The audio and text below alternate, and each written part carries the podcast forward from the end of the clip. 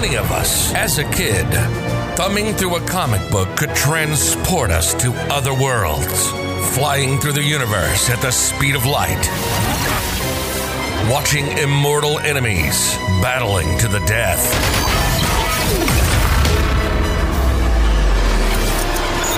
And some of us never grew out of it. Welcome to the Under the Mask podcast, where we discuss the super process behind superheroes. Not just superheroes, aliens, horror, thrillers. If you can find it on a comics page, you can find it here. Here, you'll learn how to make comics from the initial outlines, scripts, and artwork to printing and putting the final book in a bag and board. For many years, Bill Colomb has written his book, Kinetic, and sold thousands of copies across the nation. And now we're inviting you along for an inside look to the comics process. If you're a fan of comic books, a total process junkie, or just looking for more insight into launching your own book, you're in the right place. This is the Under the Mask podcast, and this is Bill Colomb. Under the Mask Podcast, episode 24. I hope you enjoyed those four episodes talking to me and my creative team. I had a lot of fun recording them, but now let's get back to our regularly scheduled program. Before we jump into today's program, I just wanted to thank all my backers of my Kickstarter. We successfully funded. The Kickstarter ended on the 12th, and we overfunded with uh, $3,171 out of our $2,000 goal. So thank you. One of the reasons I'm bringing my guest on today is he was actually the graphic designer behind the Kickstarter site, and he has his own book live on Kickstarter right now. My guest today is a real Renaissance man and a jack of all trades. He's a writer, a letterer, and also the co publisher of Last Ember Press. His latest work, Celestial Falcon, is live on Kickstarter through September 21st. You can check it out at www.celestialfalcon.com slash KS2. I'd like to introduce Brant Fowler. Brant, thank you so much for coming out and talking with me. Yeah, absolutely. Thank you so much for having me, Bill. All right. Uh, well, the first thing I do, like I do with uh, all my guests who come on the podcast, uh, why don't you tell us a little bit about your story? Who are you, and how did you get to be here today? Yeah, it's a it's a very long story, but I'll I'll try to truncate it down. But yeah, I mean, uh, like most uh, creators, I've been a lifelong fan, and uh, I discovered comics really early on, around six or seven. Uh, got into some Archie and all that kind of stuff, and uh, it kind of sparked my love for comics. Uh, I was a huge Spider-Man fan, and that kind of propelled it as well.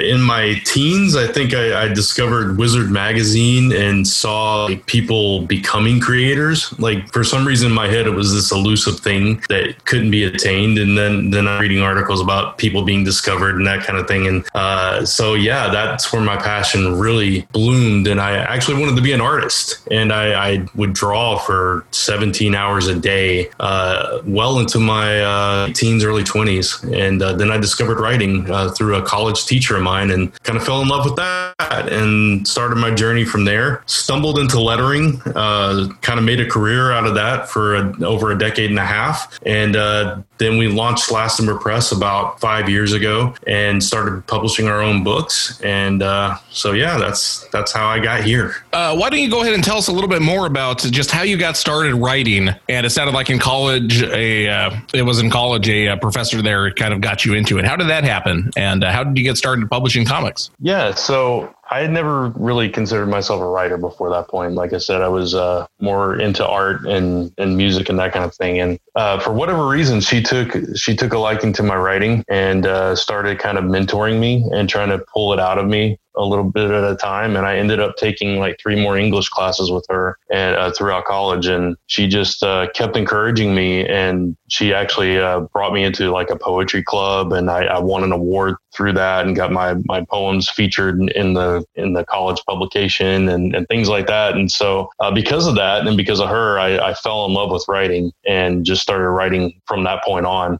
started with poetry and kind of went into to prose and, and eventually comic scripting. And uh, yeah, so that um, I, I kind of dabbled here and there. I actually launched my first comic in about 2008, which was called Wannabes, and uh, published a couple of issues of that. And um, we kind of, I don't know, I, I just kind of let that one go for a while and I focused on on the lettering uh, and design and that kind of thing. And I was I was working with a website called comicrelated.com that's no longer around but it was a it was a uh, comic news website that I, I, co-owned and, and ran. And so I did that for a number of years and uh, circle back to when I moved to Texas about five and a half six years ago. Um, me and my my then girlfriend now wife uh, Lisa she she came to me one day in uh, 2000 early 2000 15 and uh, said we were both kind of burnt out on um, doing work for other people at that time. Uh, I had been lettering for for years, and she had been coloring for years, and we were just wanting to do our own stuff. And uh, she said, what if we start our own company? I'm like, sure, let's do it. and uh, it was as easy as that. And uh, we, we took a few months trying to get everything in, into order. We had a little bit of startup money at the time. So we, we just poured all that into, into our production. And, uh, you know, along with a, a, a, good friend of mine, we plotted out a few ideas, launched our first books in, in uh, mid 2015 and uh, kept going from there. And we're going to swing back to talk about some of your books in just a little bit. But I wanted to focus on some other stuff that you do. Uh, you're publishing and also you do uh, web design. Uh, for those yeah. of you who don't know, my Kickstarter that just recently closed up, or is that uh, by the time this comes out, it's going to be in the very last days. Brant actually did the design for the Kickstarter page for that. Uh, how did you get started doing that? A lot like lettering, I kind of fell into it a little bit. Um, I was lettering for for a client. I was doing like a lot of books for him, and he needed some graphics for his Kickstarter page. And this was about I guess about four years ago, three or four years ago so I, I, put together some graphics and I ended up doing all the graphics for his page. And then I kept doing more for, for this particular client. And, uh, from that, I started building my own when I, when I finally went to Kickstarter in 20, late 2017 with my first campaign, uh, I designed my own. And, and I guess it just kind of snowballed from there. Like a couple of people saw that I did that and started asking me to do theirs. And then I, I actually started putting it out there that, Hey, I, I do Kickstarter page design. And, uh,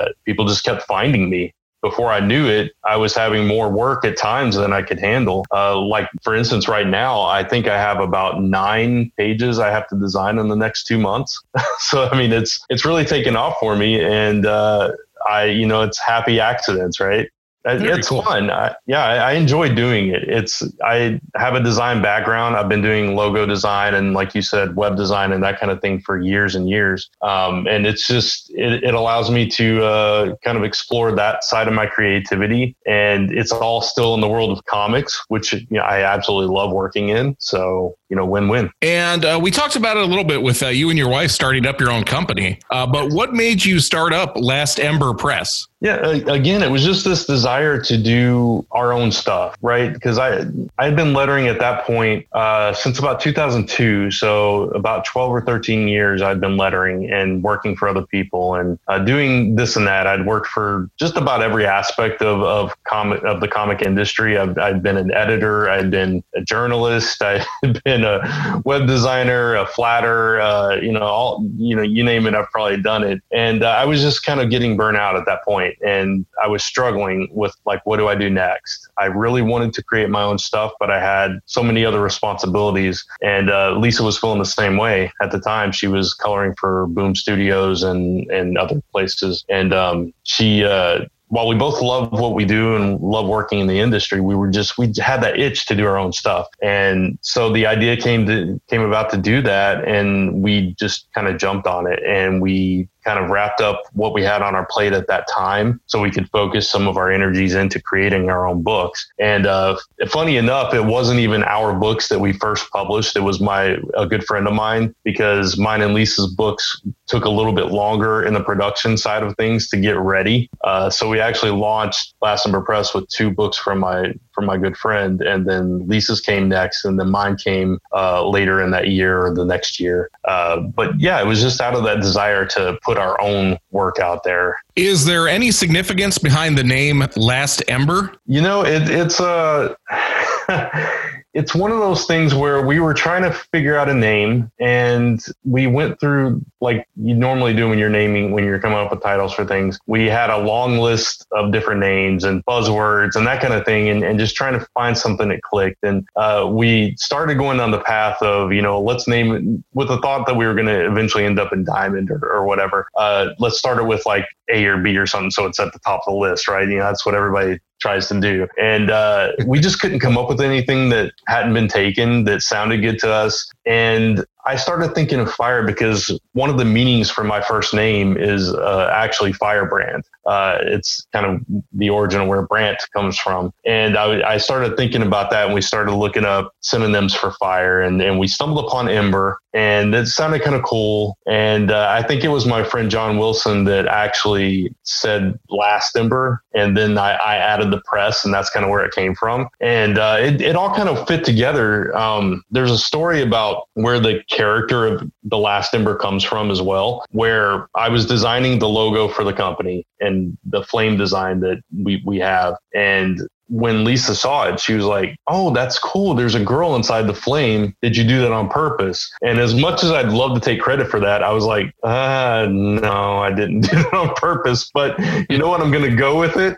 And it, it kind of sparked the creation of, you know, no pun intended, uh, sparked the creation of the actual character Ember. Uh, so that logo actually came first, and then we decided we were going to create this character and make that kind of the mascot of the company, and then we plotted out what the actual story was for Ember after that. So yeah, that's one of those uh, happy little accidents. Yeah, absolutely. I, I tend to have a lot of those. While your first published works were actually done by your good buddy, uh, probably the flagship title for your publishing company is your series, The Last Ember, appropriately named. Uh, yeah, tell us a little bit about that series. So, The Last Ember is about a, a, teenage girl who develops these fire powers, and she eventually finds out that she is the last of the fire goddesses. And at the beginning of the story, there's a flashback to like medieval times where you see another character that has a very similar origin, very similar powers and that kind of plays into the mythology that leads up to where Ember is headed. But Ember is in modern day times, uh, set in Ocean City, Maryland. We wanted to have like a, a boardwalk city, so that was a really cool uh, location that we wanted to base it in. And uh, her journey is all about discovering who she is, why she has these abilities, and why people are trying to destroy her. Uh, there's uh, someone hunting people like her and there's other mystery figures that are kind of watching her from from the shadows. And she has no idea any of this is going on around her. All she knows is she has these abilities. She feels like a freak. She doesn't know she doesn't understand anything about it anything about um, what her purpose is in life now and uh, as the series unfolds we learn more about that this is kind of a, a family uh, family affair that there's history in her bloodline with uh, with this happening before and and she's been shielded from it by her parents that didn't want her to follow along this path. And now, of course, she has no no choice because she has these abilities and uh, has to figure out what to do with them.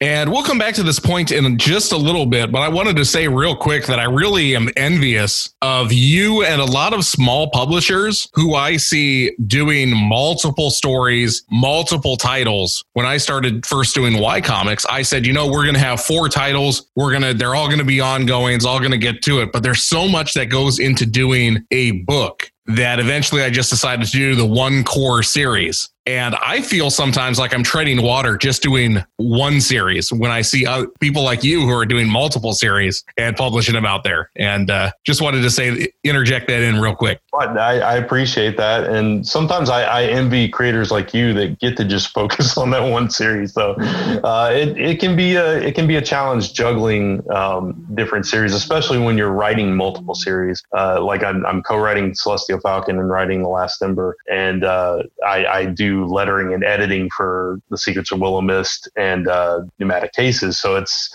I'm, I'm kind of spread a little bit thinner than I would prefer, but I, I really appreciate that. Uh, it's uh, it's fun kind of because you get to stretch different muscles and uh, we're dipping into slightly different genres and that kind of thing. So you, are not constantly uh, in the one thing. You get to kind of go outside that and do something else for a little bit. I always like to say it's a lot of fun, but it's also a lot of work. Yes.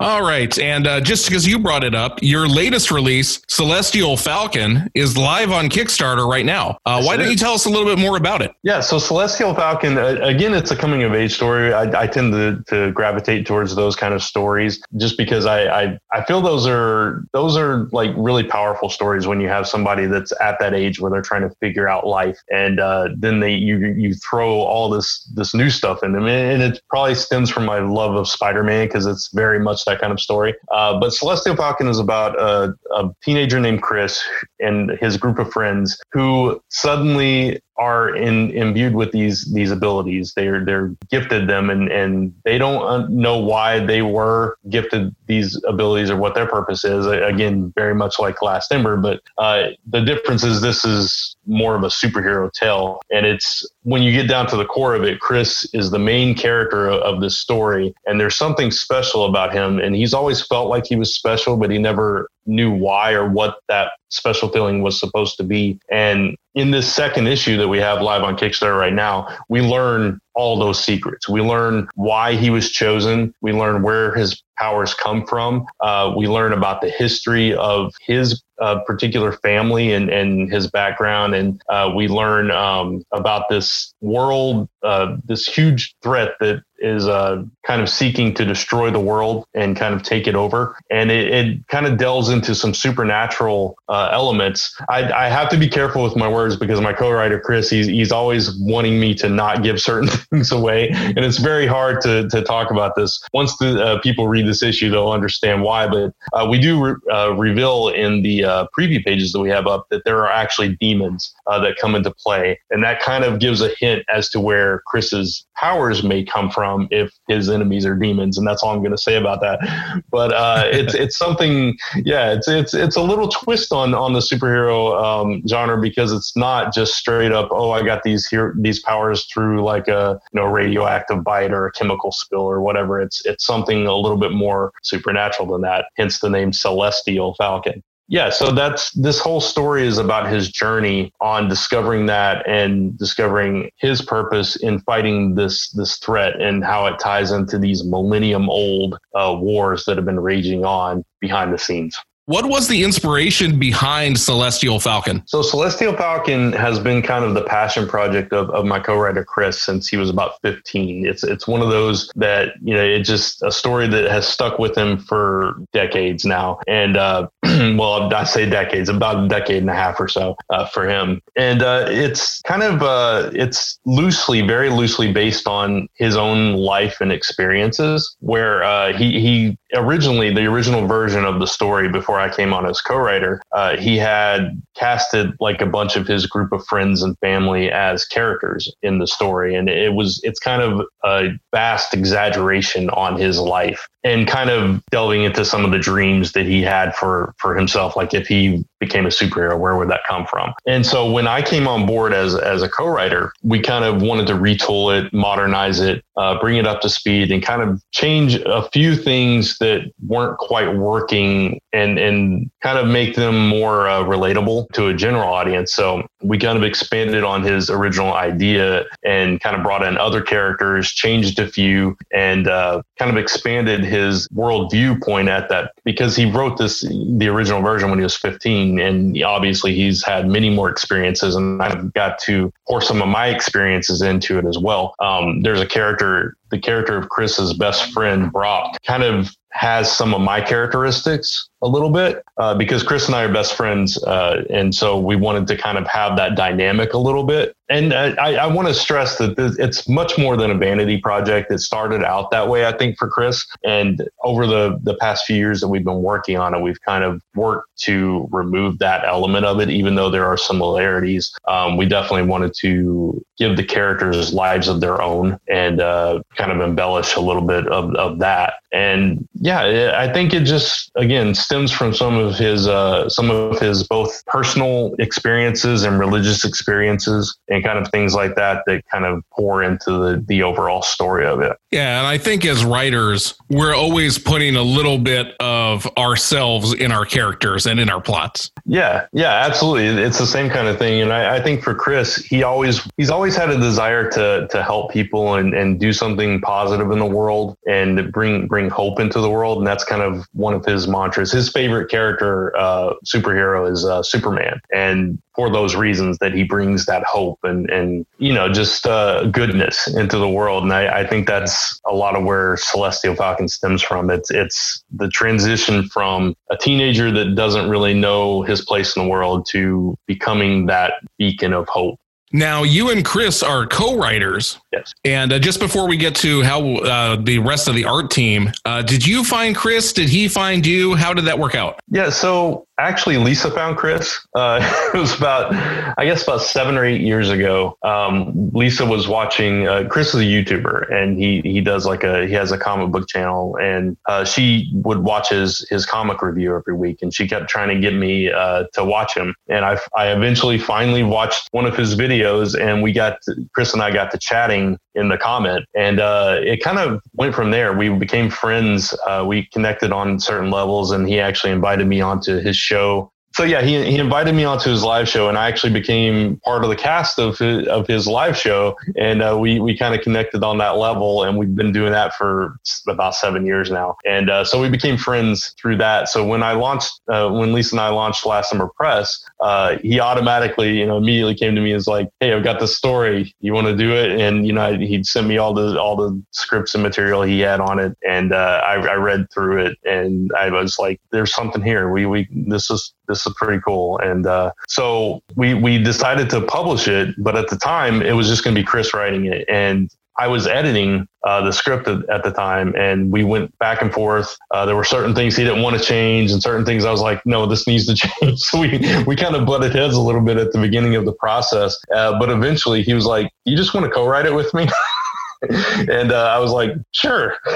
so, uh, yeah, so that's kind of how it how it worked out. And what's it like working with Chris as a co-writer? Um, it sounds like kind of he had the original rough idea, and then you helped refine it a little bit, but he helped refine it as well. Uh, what's the co-writing process like? Yeah, so so it, it kind of evolved. Like the first issue, we were both new to co-writing. Uh, neither one of us had ever co-written anything before, so it was kind of we, we were kind of stumbling in the dark trying to figure out how that exactly worked. And I think eventually we we settled on he would write a little bit, and uh, then I would I would kind of give him feedback, and then I would write a little bit, and he'd give me feedback. And we were watching each other kind of write and, and plot things out. So uh, that's how we did it the first issue, and then we we kind of found out that that wasn't quite working as well for us. So with the second issue, we would get on chats and we would kind of write it together. We would have this like outline of of the page, and then we would one of us would be the uh, the the person that like actually typing it out, and the other one would be kind of like uh, speaking the dialogue, and we would kind of go work it back and forth and that kind of worked a little bit better for us. Uh, sometimes we still do the okay, I've got an idea. I'm going to just write it down uh, and then run it by you. And then we'll get on a, a voice chat and kind of work the, through that. Um, so that's kind of how our process works now. It's uh, very um, fluid, I guess. I don't know what the, the proper term would be for that, but uh, it, it's an interesting process. It, it's we usually like set aside an hour, and we're like, okay, we're we're just going to spend an hour, get through like five pages, and we end up talking for like three hours, and we'll get through like six or seven pages, and uh, chat about life in the process. So you know. Now, are you guys doing this all on the computer, or do you ever write anything uh, freehand now? Nowadays? For this one, we it's mostly on the computer. I, I think Chris might do some of his freehand. Uh, I don't write freehand that often anymore. Almost everything I do is in uh, Google Docs or Microsoft Word or you know some other program like that. I just for for me, and uh, it, it's something that I've gotten advice like to to go back to the to the analog and just kind of take a tablet somewhere and, and start writing. I haven't yet because I'm the kind of writer when I when I sit down at the computer and I actually get into a flow, I can sit there and knock out 10, 15 pages in one sitting. And it's just I, I guess it's different for everybody. But yeah, I, I, think Chris might do some of the freehand stuff, but I'm I'm mostly kind of like married to my computer. All right. Um, well, we've talked about you and Chris for a little while now. Um, how did you assemble the rest of your art team? So we did. Uh, actually, Lisa is really good at finding really good artists. So she kind of scoured. I believe it was DeviantArt, um, which is a you know a website where tons of artists post their post their work and everything. And uh, I think that's how she found Lucas. She was looking through uh, different galleries and portfolios and things. She stumbled upon Lucas. We actually like bookmarked a whole bunch of artists and contacted a bunch of people for the rates. And uh, eventually, later years later, we we got smart and started putting out ads and let people come to us. But uh, at that time, headhunting, I, I, I suppose, is a good term for it. And uh, we found Lucas and we showed Chris Lucas's art, and he he he dug it. So we uh, we worked out a deal with Lucas and, and brought him on board, and he's he's stayed with us for for both issues so far. Uh, has vastly improved since issue one. I think um, he's grown so much as an artist, and he just continues to grow. Uh, he's actually got a Spider-Man fan comic out there. So he really gets our scripts, even though there's there's a slight language barrier. He's from uh, Brazil, he he he is really uh, good at um, translating what we want on the page onto the page. We have had very few corrections needed from Lucas, uh, so he's been fantastic to work with, and and he loves working on Celestial Falcon. Last issue, Lisa colored the book and I lettered the books. This issue, um, we're in a different place.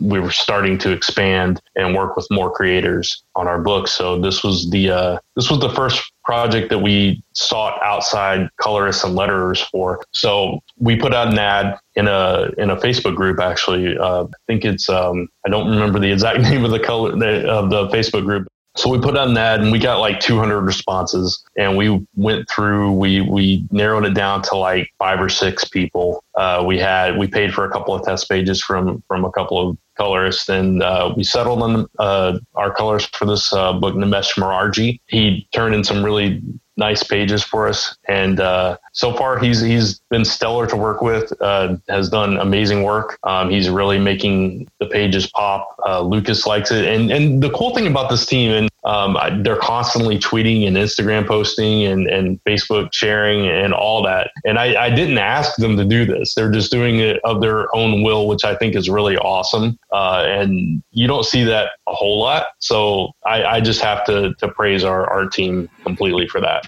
So with lettering, I'm, I'm very protective. You know, like I said, I've been lettering for, for over a decade and a half, and uh, I, I'm I'm very picky, and I, I, want my lettering to look really good and, and everything. So last issue we did a backup story, and I I knew that uh you know Clay Adams, we both know Clay Adams, and uh, I've, I've become friends with him uh, of late, and I, I, tried him out on the on a backup story because I knew he was trying to get into lettering, taking a comics experience course, and he was trying to get you know dip his toes into that pond and, and get more work and everything. So I was like, you know what, i am going to try him out on this backup story. So he did this backup story for us. So when it was time to do issue two, because we we were really pleased with the backup story, and I, I decided that I was going to step aside and not letter this issue. I reached out to Clay again. I was like, "Do you, you know, can you letter this, these preview pages for the Kickstarter for me?" And uh, he did that. And his, uh, again, he's another creator that has improved so much. Uh, just from that backup story from issue one to now, his lettering has gone leaps and bounds. Um, and I, I, I can totally see him just getting better and better. And so once we saw those preview pages, I was like, "You, you just want to letter the issue? Uh, come on board and letter the whole issue in the series." He was very happy uh, to come on board. So that's how we got this team together. Yeah, I definitely feel like uh, Clay has an aptitude to do a lot, and I think he'll be successful at anything he puts his mind to, uh, whether Absolutely. that be lettering or writing or art or what have you. I completely agree. So, publishing your own books, uh, what mistakes or pitfalls do you have to look out for? Uh, but also, I want you to think a little bit and talk about uh, the upside of publishing yourself. So, yeah, the uh, the pitfalls you have these big ideas when you decide to publish. And uh, if you're not careful, everything can get away from you. You can try to do too much too quick, and either you grow too fast or it's too much for you to handle. And it can be it, it, can be a detriment. It can bring you on the brink of throwing in the towel at, if you're not careful. Like you uh, mentioned earlier we had this idea of doing these these four or five books and uh, you know making them all ongoing and going the, the whole route trying to maybe not monthly but you know trying to get them on a regular schedule. And we learned really quickly uh, a how much work that is b how much money that costs and see how hard that is to maintain when you're just getting started. And uh, we, fortunately for us, we we did learn that lesson very early on, and we kind of slowly, gradually scaled back and, and decided to turn certain things into mini series instead of ongoing, and and to slow down and focus on our main series and that kind of thing. Um, also, just do your research on what everything costs because even if you think you have a good idea, you don't. you know, you know how how expensive creating comics is. And if, if you're not like a all in one you do it all yourself kind of creator if you have to work with uh, art teams and everything and with the printing costs and and all of that. It just it gets really expensive really fast. So just be careful with all that. But the upside is you have complete creative control of everything you do. You decide what you work on when you work on it how much you want to put into it. Uh, you know the quality level um, is all up to you. And the the sky really is the limit. If you can put the time the money the effort into it and build your audience and build your fan base and build your product up to the to the quality level that you want it you really can do anything with it. So i mean it's uh it's a long, hard road and it's nothing comes easy. But if you're passionate about it, it's so rewarding to, to do your own thing. What does the future hold for Celestial Falcon? Celestial Falcon um, is an ongoing series. I think it's like five issues, and then we take a break and then come back with another arc.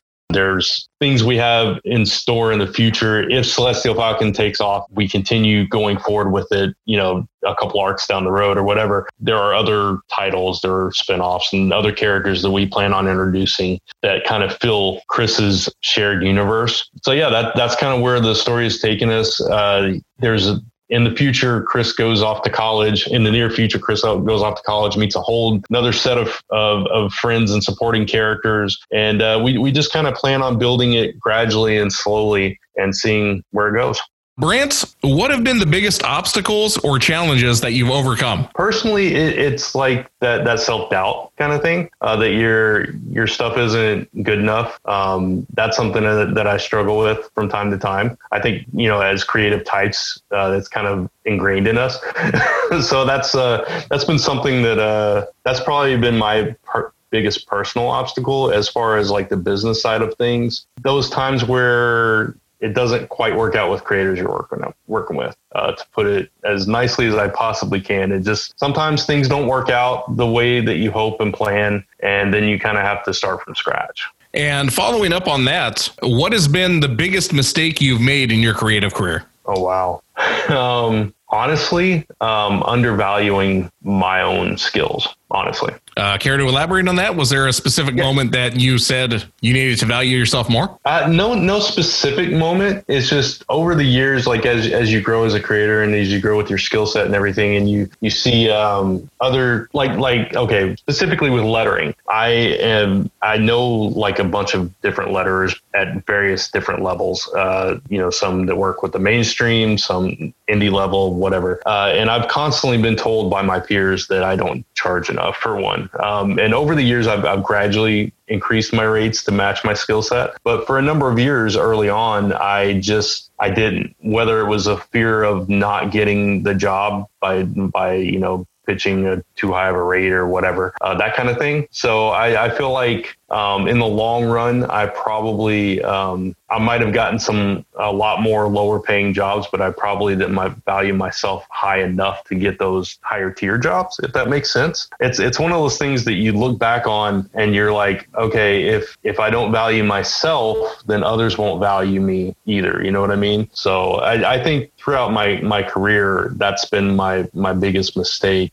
We've kind of dwelled on the negative a bit here. Uh, so I want to flip the script and ask you, what was your best moment in your creative career so far? Um, I honestly, when we launched the uh, the very first campaign on Kickstarter that we did, it was for my book, The Last Number, and it we we went for a higher goal. Uh, for our first Kickstarter, we asked for thirty five hundred, which uh, I, I, think that's the highest we've asked. And the current Kickstarter we have right now, we're asking for that same amount. But uh, we exceeded that, and uh, we got really close to our first stretch goal. So that was kind of a it, it was kind of a humbling moment. I also had 200 backers on that campaign, and it was my very first Kickstarter campaign. Um, so as a publisher and and as a writer, it was that feeling of people actually like what I do and they want to see more of it. And that was a cool feeling for me, both as a writer and a publisher, that I created this thing that people wanted to support and wanted to see uh, brought into the world. And it was my thing. And that was just really awesome for me.